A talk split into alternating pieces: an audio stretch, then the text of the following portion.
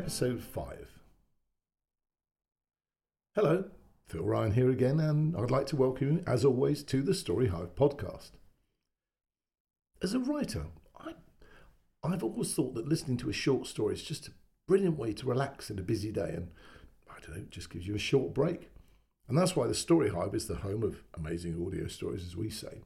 And so in this week's podcast, you get, as per normal, three short fiction stories to entertain and hopefully amaze you.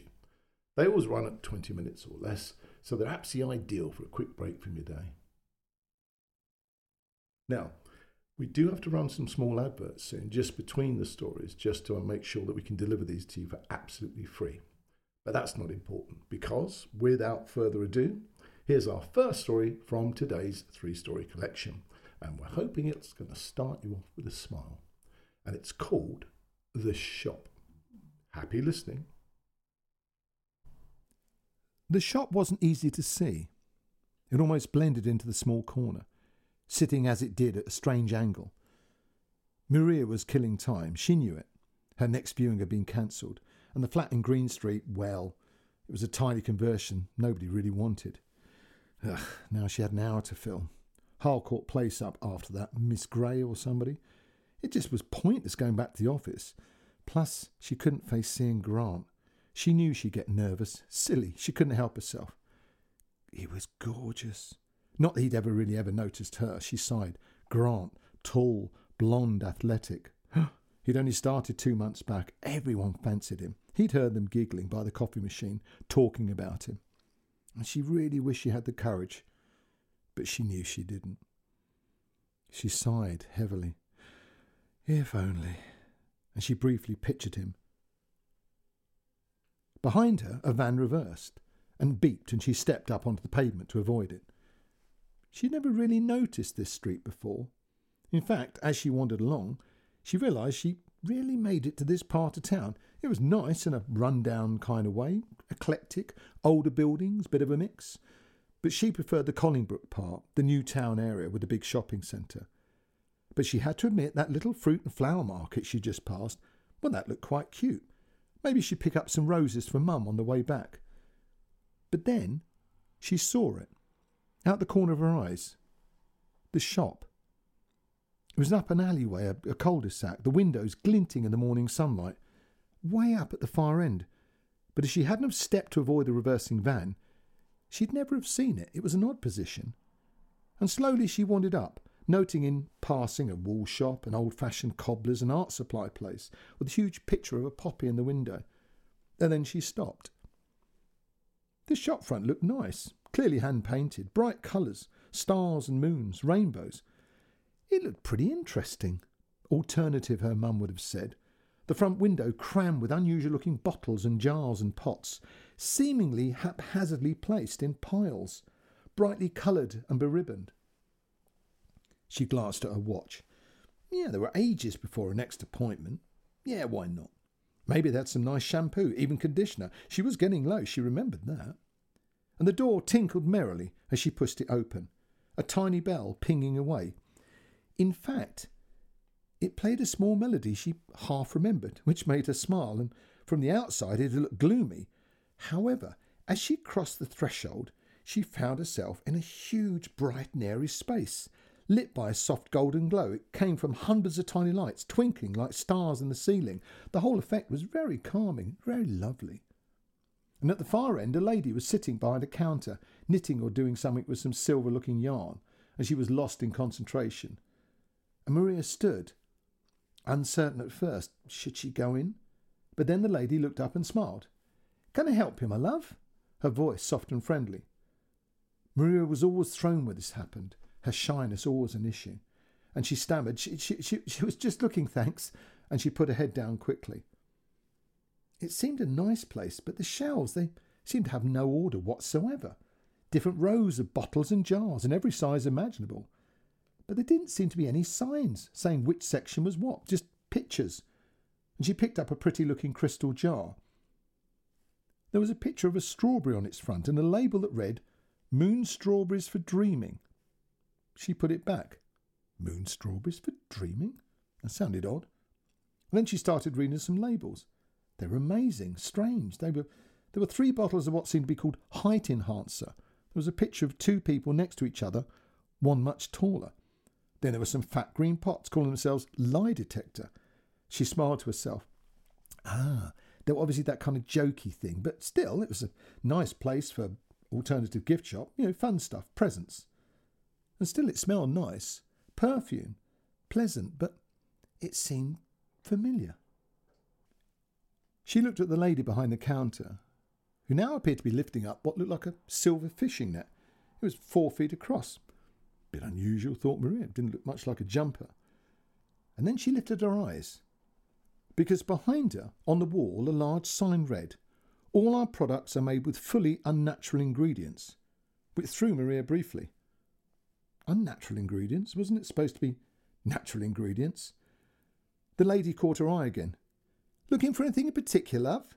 Her voice again, so pleasant. But Maria let out a tiny whisper. She was still still looking, thanks. When behind her, the front door tinkled as another customer came in. And this time the little bell seemed to play a different tune. Hmm, that seemed a bit odd. It was a nursery rhyme, Maria thought, but she couldn't be sure. But she felt she knew it.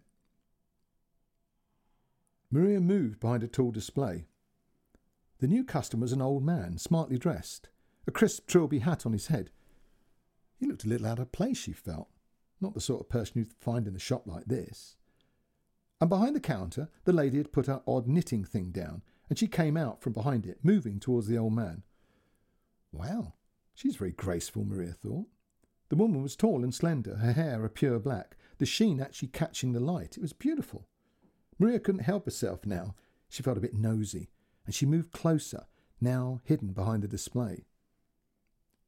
The old man now spoke, his voice shaky, and he seemed a little upset, and the lady had wrapped him in a big hug. She stepped back. Oh, Charlie, love, is she bad again? And the old man nodded, and she smiled brightly. It's so difficult, Desiree, quietly said. She didn't recognise Kath this morning. Her own daughter, Desiree. She didn't recognise her. And the lady made a tusk sound, and she nodded, patting him gently on the shoulder. She thought for a second, and then she reached back to the counter and lifted up a tall jar. That was weird. It almost looked like it was glowing, thought Maria, although it was probably a trick of the light. Well, Charlie, love, let's try her on these. And then she picked up a small dark bottle, and yeah, this. This was very good last time. He smiled, nodding emphatically, his lined face now softened. Oh, yeah, that stuff was great. What's this? He held up the jar and the lady produced some half moon spectacles she had around her neck on a fine chain, and she read aloud uh, Denton's finest forget me not juice and baby laughter pastels. They're very good, these, Charlie. Just give it to her, you know, like it says on the label, yeah? The old man nodded again, and his face now seemed happier, and the lady went back behind the counter, wrapping his purchases into some bright tissue paper. He smiled, reached out, and stroked her cheek, and then paid. And Maria guiltily turned back. Oh no, that's that's you know, shouldn't be staring. But forget me not juice and babies' laughter pastels. What kind of shop was this? It was obviously joking fun, but the old man had sounded very sad. Maria stood there. This was really confusing. Behind her, the door opened and tinkled again, and two middle aged women came in, the bell again playing a different tune a little melody that Maria swore she'd heard before. This was odd. And then both the women said hello to the lady, Desiree, before disappearing giggling behind a far off shelf section in the next aisle. There was a sign above it which had a picture of two people kissing, and Maria's handbag suddenly buzzed, her phone alert. Great. Oh, now the 1.30 was running two hours late. Oh, this is crazy. She couldn't stand this shop. She'd just have to leave now, go back to the office. There was tons of emails she had to clear up. Oh, God, she just didn't want to hang around in town for that long, and she briefly agonised with herself. Oh, God, going back. Grant would be there in the office, his new office next to hers. she knew she could never talk to him without blushing, and she hated herself for it. When suddenly, behind her, the shop lady appeared. You sure I can't help you, dear? Maria was a bit thrown, and before she could stop herself, she said, Well, it's my shampoo and conditioner. I, have nearly run out, but um, it's all right. The lady smiled. Well, don't worry, that's over here, my love. and she turned, and Maria shyly followed her along the next aisle. The shop seemed very big, she thought, bigger than ever. And the lady looked at Maria critically. Well, I think these are the best type for your hair, love. Oh, by the way, your hair's lovely. Maria felt her face redden, and she knew the lady generally meant it, but still, and she stammered a thank you. The lady now put two beautiful glass bottles into Maria's hands, both a lovely shimmering blue. But the labels looked homemade, the writing clearly in someone's handwriting. One said Inner Beauty Enhancer and Smiles, and the other Princess Silken Tresses and Sunbeams. And the lady caught her expression. Oh, yes, don't worry, they're made, they're local, they're very good. Maria was flustered. Was this serious, locally made shampoo? That sounded expensive, and the names were strange too. Silken tresses and sunbeams, what did that mean? And a shyness made her face blush bright red again. Oh, no. But then she just nodded and followed the lady back to the counter. She didn't know what to do. She didn't want to refuse or dare ask the price. She knew she should have. She knew that. And that was silly but she knew herself. A quiet girl, her mum told people, kind, sensitive. The lady smiled and wrapped the bottles. Uh, that'll be four pounds fifty, love. Maria was thrown. For two? That seemed very cheap. The bottles looked like they'd cost more, but now she was just totally confused and she didn't know what to do. Smilingly, the lady held out a little card, had a series of stars printed onto it. Loyalty card, love? Six stars stamped, you get a free product. Yes? Maria nodded mutely, taking it and slipping it into her handbag. She knew she'd never come back here. The whole place unsettled her. This wasn't a kind of shop for her. And then the lady carefully stamped one of the stars with a golden circle. Next to her elbow sat a pile of chocolate boxes, brightly striped with a red satin bow, and the lady smiled again and held up a plate. Here you go. Had some small chocolates on it. Please try one, my love she said, popping one into her mouth. They're freshly made. They will surprise you, really they will. Maria could see a sign on them, and it said, Chocolate Confidence. Confidence, she thought. if only. But the lady indicated that Maria should pick one up, and hesitant she did so, putting it into her mouth. This was odd. She couldn't taste anything at all. Nothing at all. That was a relief she felt. They could have been horrible and now politely mumbling, very, Yes, very nice, th- thank you. And she fumbled in her purse, then almost gratefully left the shop. It wasn't a place for her. It was just too strange. And suddenly her phone rang. And now it was a new viewing. Great, she thought, happy at the work distraction. And she agreed to that and headed back to her car. But all the way she felt that place, the shop, it was it was so nice, but so unsettling. And the lady, she was kind, and there was the little doorbell and the perfume smell. But she pushed it from her thoughts. Now work calling. The traffic was light, but all the way back, she couldn't stop thinking about the shop until eventually she pulled around the back of the office. Yeah, what a weird place, she thought. Something off, but still nice. Bah, no, not her place. The lady had obviously been kind, but yeah, not for her. But now it's time for work. She was good at her job, everyone said so. She'd been there for three years, and then someone called her name, and she glanced up. It was Alan from marketing, holding the door open, and she sped up. But then, as she stepped in the foyer, she nearly fell straight into Grant, who was coming out of his small conference room, and her face began to flush, and she felt her heart start to pound. But then it stopped and slowed. Her mouth suddenly tingled, and a lightness filled her head. A sudden burst of chocolate flooded her taste buds. And she looked at him as Grant smiled and started to apologize. When she heard herself saying, Ah, don't be silly, Grant. You're just eager to work more, I can tell, causing him to break out into a laugh and a bright smile. And then she carried on. Look, I don't know about you, but I could murder a coffee from Davidson's. Let, let, let's go now. Yeah, I've got an hour. Do you want to come? She winked, and he laughed again. Now that's a great idea. I'll just go and get my jacket. And she stood back as he almost half jogged back to his office. Maria's head still felt light. The chocolate taste now rich and creamier on her tongue. The shop suddenly bright in her head. And then Grant reappeared, and Maria took his arm. I'll drive. And Grant said that would be great and gave her another big thumbs up. Mum later told people how beautiful Maria had looked at the wedding and how handsome Grant had been. And later, after the reception, she'd noted that Maria had six stamped loyalty cards in her handbag, the upstairs bathroom full of lovely products. The baby was going to be called Desiree, which everybody thought was lovely. And plus, Marie had got a new job, working part time in a local shop. Well, I wish I could find that shop. Anyway, on we go, and here comes the second story. And this one's called The Marrow. And as per normal, a quick spoiler alert for you some people's pasts can catch up with them in a very unexpected way.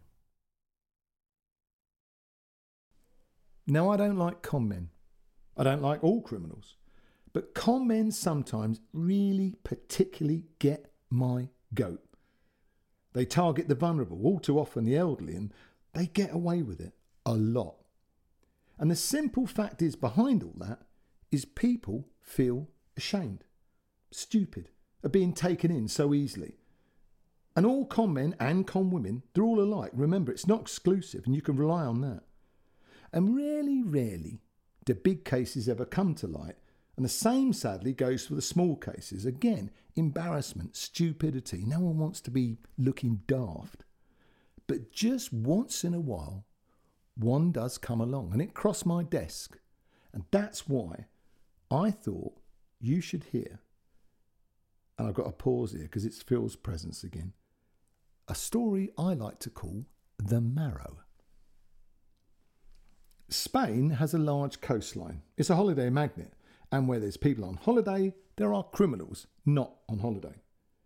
People in the travel and police community, well, we've got an expression, and it's called brains on the runway syndrome.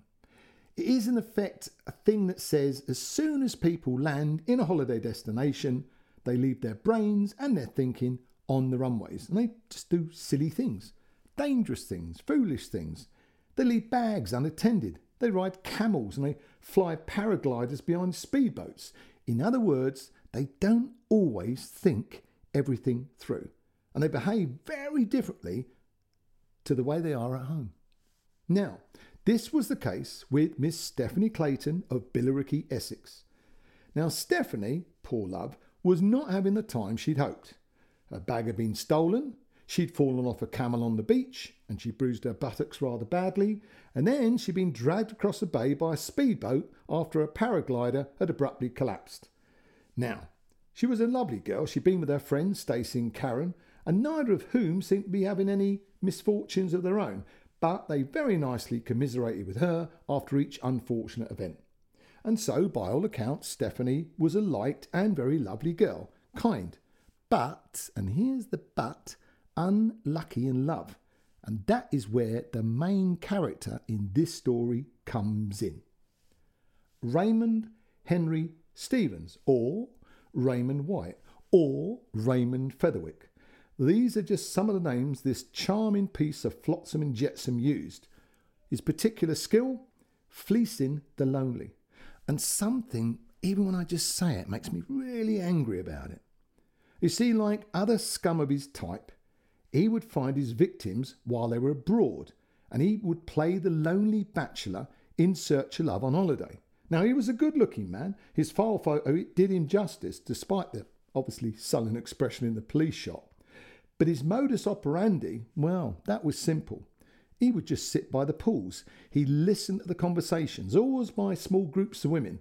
And then, like any other evil predator, he'd target the weakest, the most vulnerable.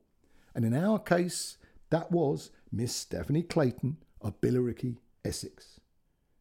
Now, the file tells us that young Stephanie was a little on the heavy side, very self conscious about it and shy, but she wasn't a pushy girl. No, no, not in any way. She was a nice girl. And then it turned out her last charmingly titled boyfriend had really led her a merry dance and he'd broken the poor girl's heart. He dumped her two weeks before their apparent marriage. Well, this not only shattered her dreams of a married future, but it kind of put paid to what little confidence the poor thing had left. And that resulted in her being single for the past three years. Now, the report I read said she was a lovely girl. She worked as a nursery teacher in a local nursery that was run by her parents, and she came from a good solid background. Now, I say that as her old man was retired job, as in my job, the police. 40 years service, retired, eventually due to medical grounds. The poor sod getting a knife in the arm during a street robbery. But he was a solid man, a good man, impeccable service career, long time sergeant. And to be honest, that was probably what piqued my attention when the case crossed my radar. Now, back to our little charmer. On this occasion, calling himself Raymond White. He'd identified poor Stephanie for his con, and off he went.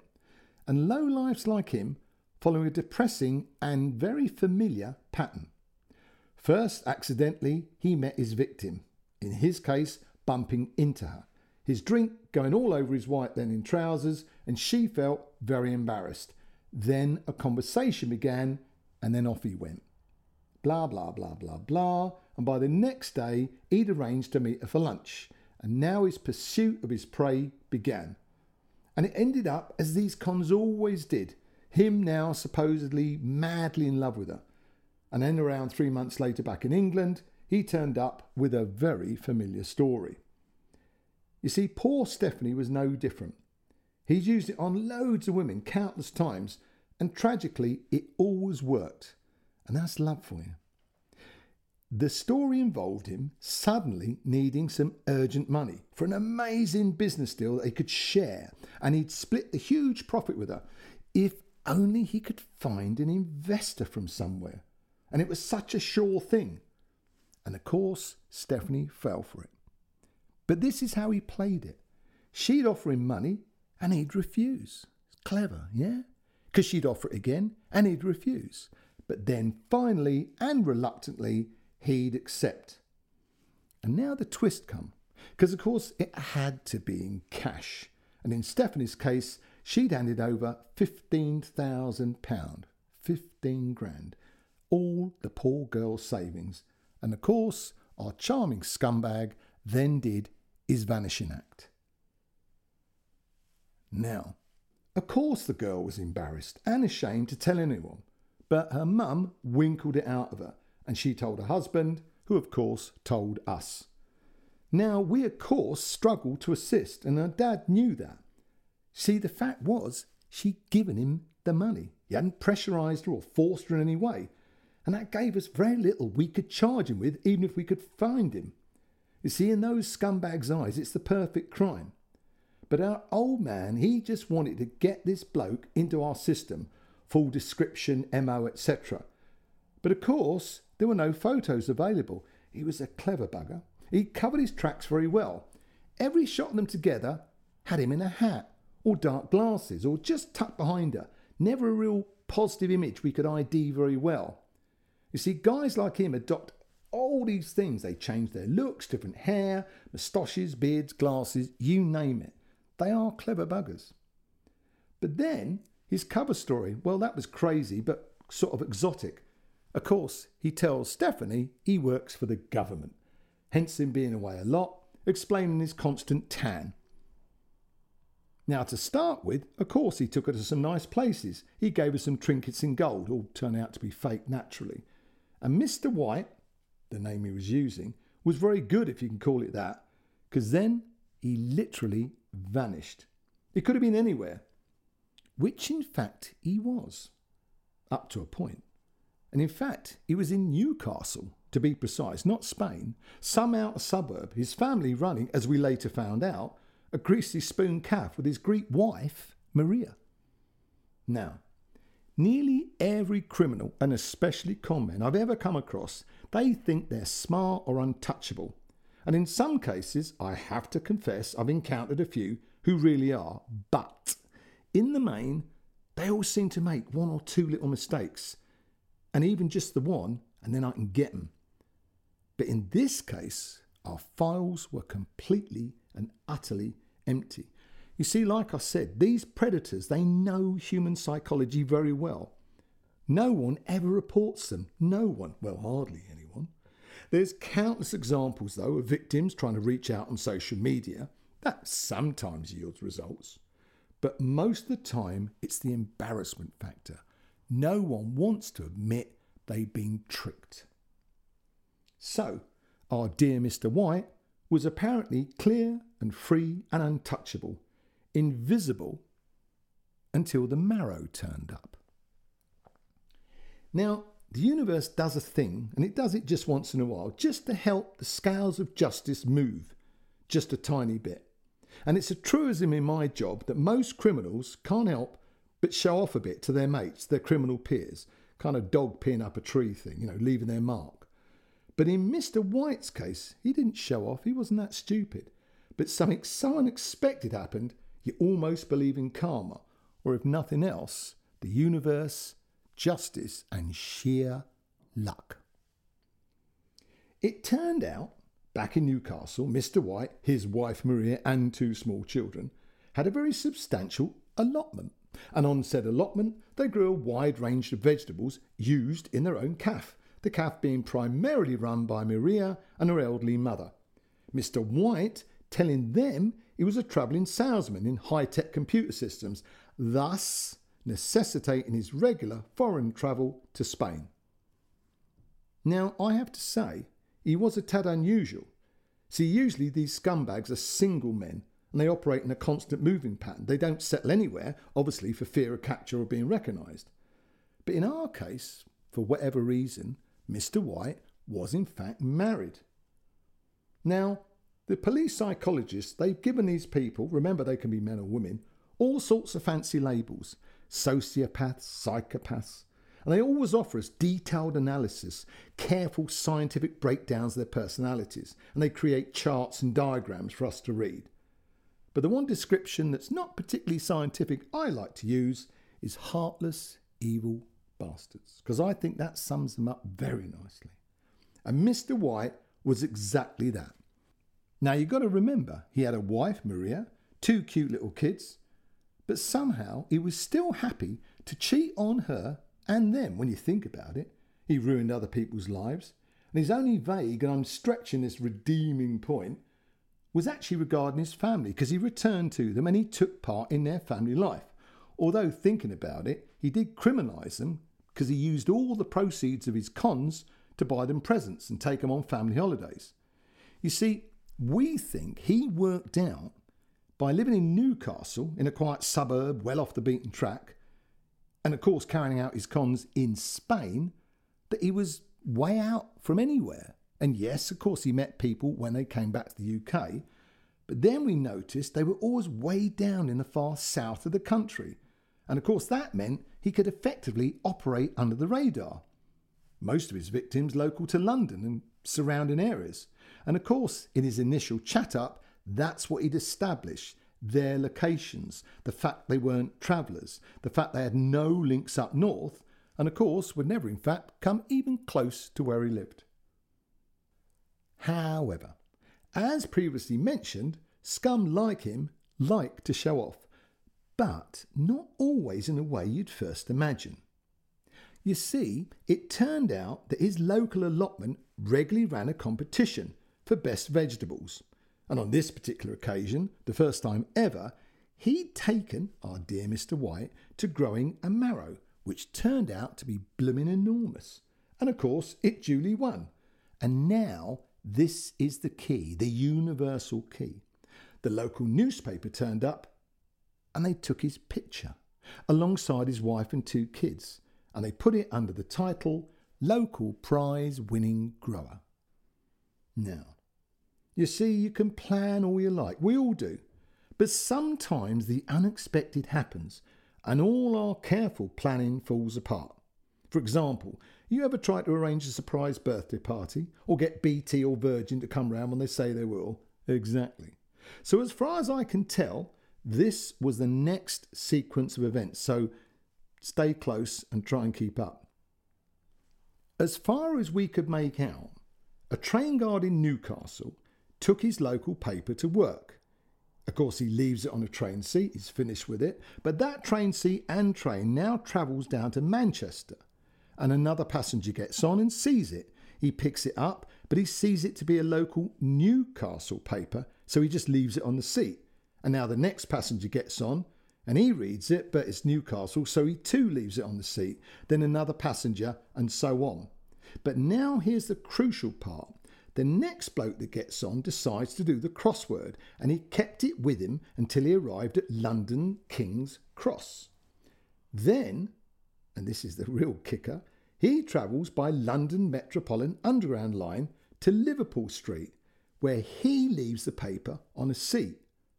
And now the universe kicks in because only for that newspaper to be picked up by the next passenger, who then completes the crossword, which I've got to admit was pretty tricky, but then that newspaper travels unerringly to Billericay in Essex, the hometown of our dear Stephanie, who against all the odds, all the odds, picks up the paper she flicks through it, marvelling at the cheap house prices up north, until she finally comes across a picture of our dear prize winning Marrow friend. Of course, she immediately calls her dad, he calls us, and then something almost magical happened.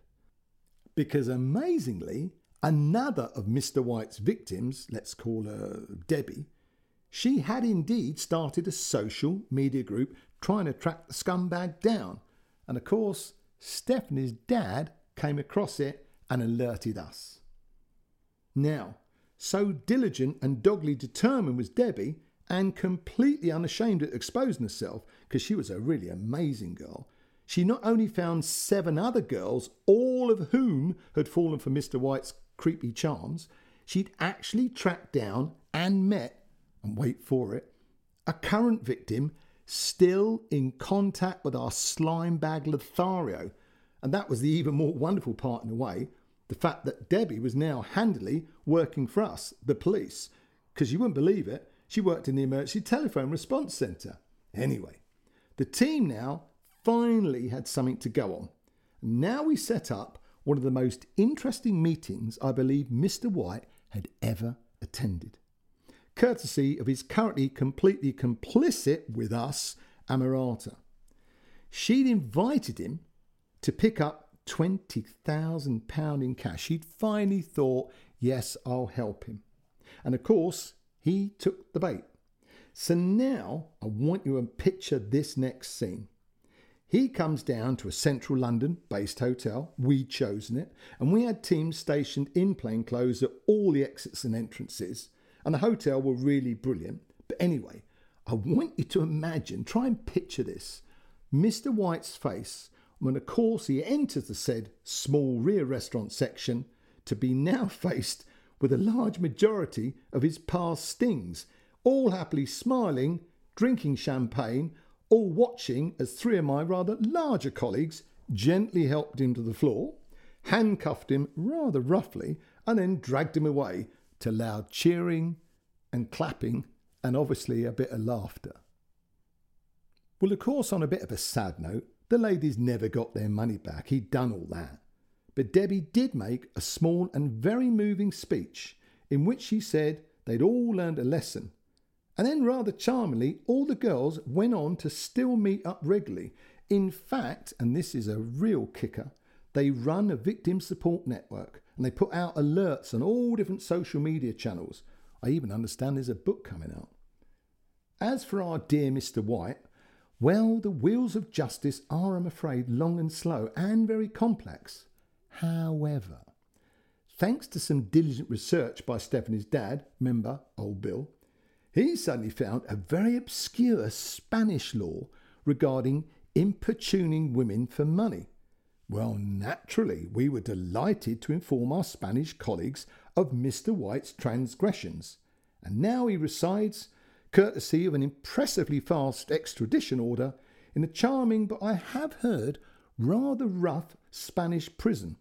And one additional fact being his poor wife Maria now leads a carefree life with a reporter from the local newspaper in Newcastle. him turning out to be the rather wealthy proprietor's son, her sad memories of our scumbag husband, aided by the imminent arrival of their new baby. Now, I know I'm being light-hearted here, and I don't want to make light of what happened to these girls. It was disgusting and evil. Stealing someone's trust like that, damaging an already damaged and fragile heart. I mean, what kind of heartless person have you got to be? However, I'm generally dispassionate about criminals like Mr. White, but in this case, he was indeed a toe rag who got everything he deserved. So, if there is an end to a story like this, I think it's one thing crime doesn't pay. You will be caught. I'm coming after you. Trust me. Well, that was a bit dramatic and hopefully unexpected, but it ended well for everyone. Well, I think so. It's sometimes good to know that not everyone gets away with bad things, yeah? Well, as I said before, writing is a relaxing thing to actually do and listen to, and it even lowers your blood pressure. That's according to medical experts. So, in today's little writing tip, just to start you off again on your own writing journey, I'd like you to consider setting down your own short story idea, just like the ones you're listening to here. Select a genre, something you like comedy, horror, science fiction, whatever, but don't worry. All I want you to do is just write a synopsis of it, not the whole story, maybe just 200 words. Just see if you can explain a whole story that way with that short amount of words. It's a great and really good fun exercise. Well, I'm sad to say we've come to the end of today's podcast, but there's one story left, and it's called The Photograph, and it's based on true events, kind of up to a point. He looked again, and this time he turned up the magnification, just for precision's sake. But it was pretty clear, he really didn't need to. The sepia images really gave away their age, but these were just cardboard cutouts of fairies placed in some woods. The light was flat and unreal, and he sat back. For photographs, they were just really silly fakes, obvious to anyone. But that wasn't the point. His editor had actually given him the story. It was to be a whimsical piece, he knew that. There'd been countless articles at that time, and they dissected the whole thing every which way possible. And that was well over a hundred years ago. In its day, it had been a complete sensation, the internationally renowned and world famous author Sir Arthur Conan Doyle, the man who created Sherlock Holmes. Well, he'd gone to a tiny village in the north of England. Some local children had called him up there. They'd had an old box camera and they claimed to have taken pictures of fairies in the local woods. And of course, the newspapers got hold of it. The arrival of the great man of letters, incredibly believing them. But Chris laughed to himself. The whole thing was obviously a hoax. Okay, they were different times back then, science didn't have all the tools, but he wasn't impressed. Even though photography was still a relatively new thing, considering the later advances, this was obvious. These were fakes. It begged belief, really. I mean, who the hell believed in fairies?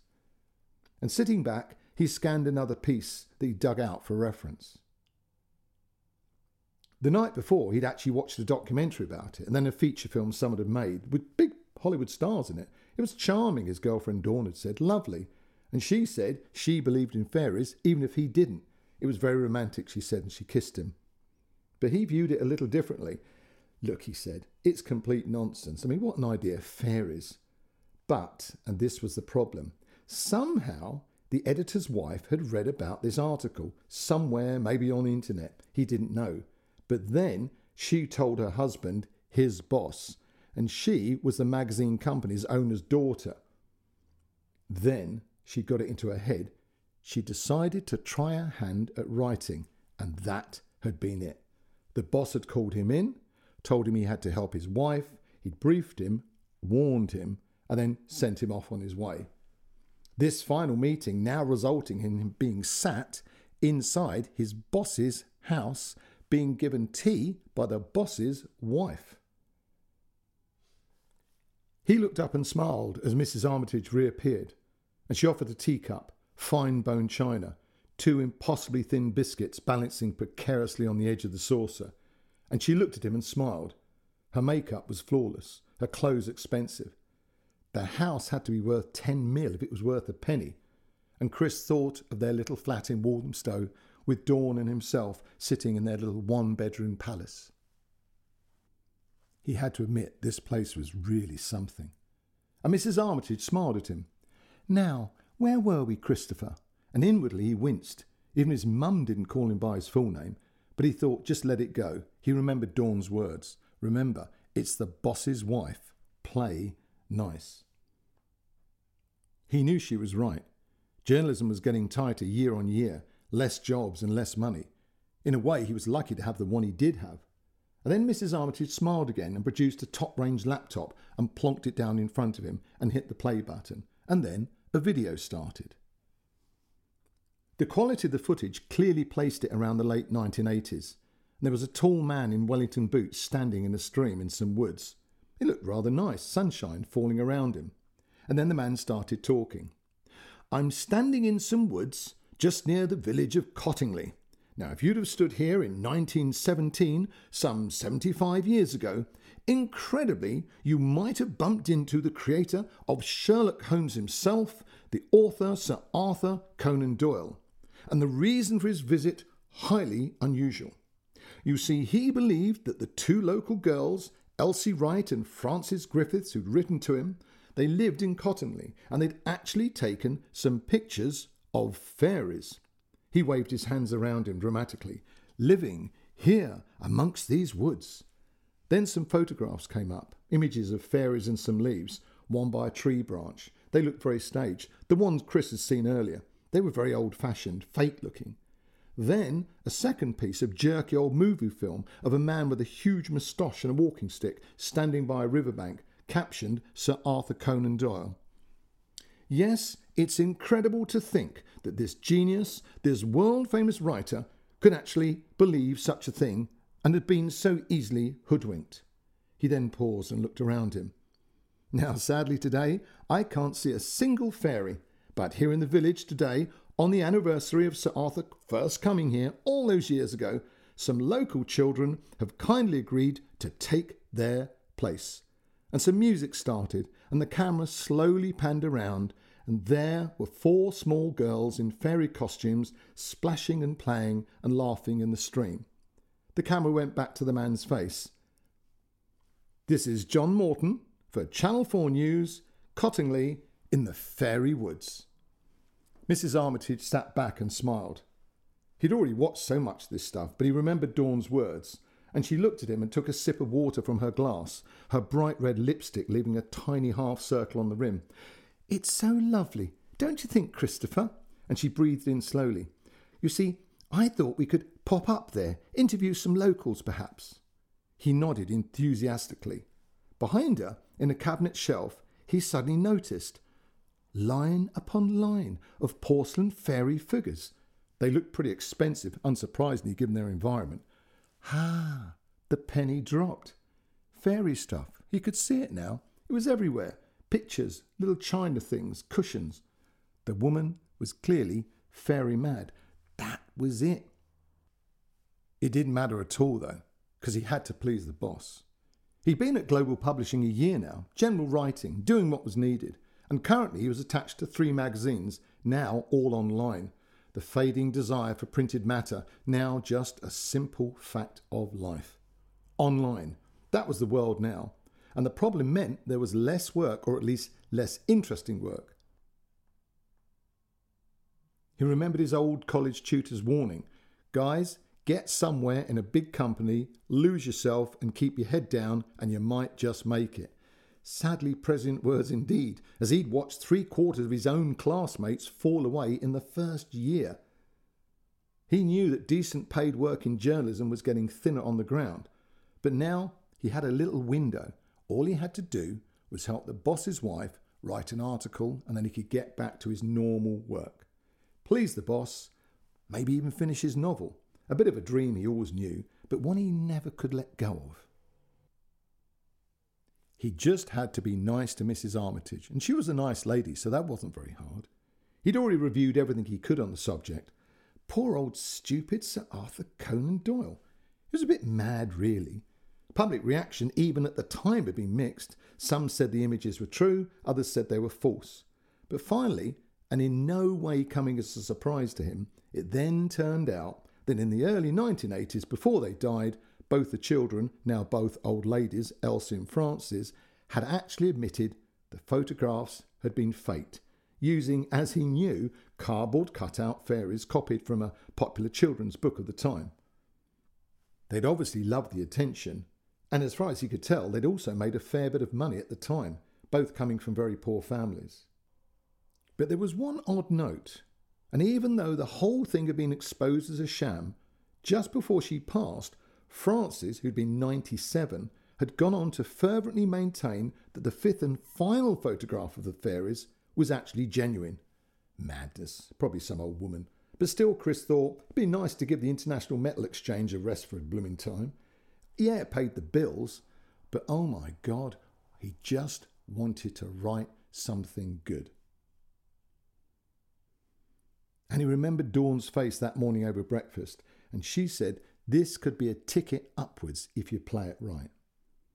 And he knew Dawn was always right. It was a lovely day, and the motorway was surprisingly empty, the sun bright, the sky a pale blue, and the rain now had passed, and almost silently Chris sat as the brand new top spec Range Rover hummed along. Incredibly, Mrs. Armitage had decided they should drive up north, all the way to Bradford from London, her, of course, not actually doing the driving. That being left to a man in a suit called Phil. And Chris looked around the car, the luxurious cream interior, and then noticed the sign for Cottingley just going past.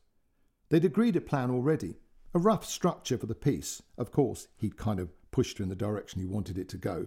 He'd said, What about a different angle? And he'd made some inquiries, calling ahead. So, first, they were going to chat to a Mrs. Winifred Spears, who hadn't actually been born when the girls had made their apparent fairy discovery, but she was now a resident in a small care home. And he'd got hold of the local newspaper reporter, who said this woman had saved the fairy woods and that was the angle. Mrs. Armitage had loved it. She'd said it was a really lovely take on a very old story, and he knew that would please the boss as well. And much to his relief, on the way up on the drive, she'd also told him she knew it was just a hoax, the pictures were obviously fake, and there were no such thing as fairies. he thought, at least her fairy thing was just that, just like a hobby. And then they'd visited the woods, just 30 minutes past, that had been their first port of call. Obviously, they'd both stood in the stream, visited the place the pictures had been taken, and he'd taken some shots of Mrs. Armitage he knew the boss would like. It had been really nice there, green and peaceful, sunny and pleasant, such a change from bustling London. And he sighed to himself. To be honest, anything was better than another day at his desk, waxing lyrical about some new design in yachts or the wonderful world of metal markets. Now they were inside the care home, and Mrs. Spears, Winifred, fully living up to her reputation, and Mrs. Armitage absolutely loved her. She was a sprightly old thing, Chris thought, 97 years old, 97, but still seemingly sharp as a tack. It had turned out that the Cottingley Woods had been under threat from a development at one point, and she'd saved them. That was the original story. She'd campaigned and raised money. She'd even been arrested twice, but finally she'd won, she said, with a little brittle laugh. And Chris had already given the whole story to Mrs. Armitage a few days earlier, and he knew she'd love it. It was a great angle, and in a way, he couldn't be blamed if the whole thing went wrong, if the article tanked. It was actually Mrs. Armitage who was writing the article. He was just helping, and he tried to kind of make that clear to the boss. After all, he'd gone on to tell him it was her byline on it and her picture with her premarital name, the on Lucinda Headingley Mason. But whatever happened, Chris still felt it could be a good article, and all he had to do was keep his head down and be as helpful as he possibly could. Fairy Woods, saved by a local woman, local campaigner. She'd even had a major road scheme cancelled, and he looked at the old lady as she sat there, nodding quietly as Mrs. Armitage gushed about fairies. Eventually, a nurse had come in and signalled they mustn't tire out, and Mrs. Armitage had gone to use the bathroom and Chris now sat next to Winifred, her now comfortably ensconced in a large padded chair. And then she'd leaned in and grabbed his arm. Her grip for an old lady amazingly strong. She's the one, isn't she, love? Very posh, very mad too, ain't she? And she made a gesture of an upturned nose, and Chris had laughed. Still, nice of her to bring me a cake. Her voice dropped, and suddenly her eyes seemed to focus on something very far away. You're a good lad. She's the boss's wife, I can tell, I know. Now listen. She suddenly lowered her voice until it was barely a whisper. I didn't tell her everything.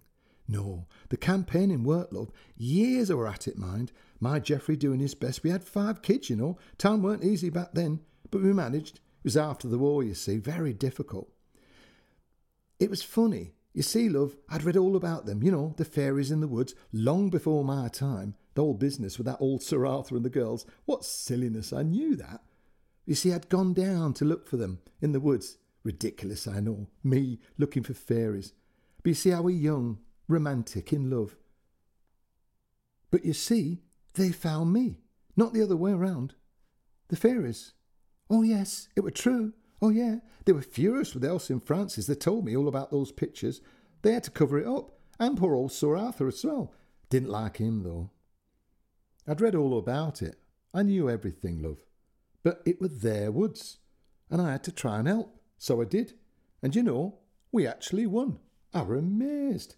But it was their home. I actually got the place listed by the National Trust, all protected.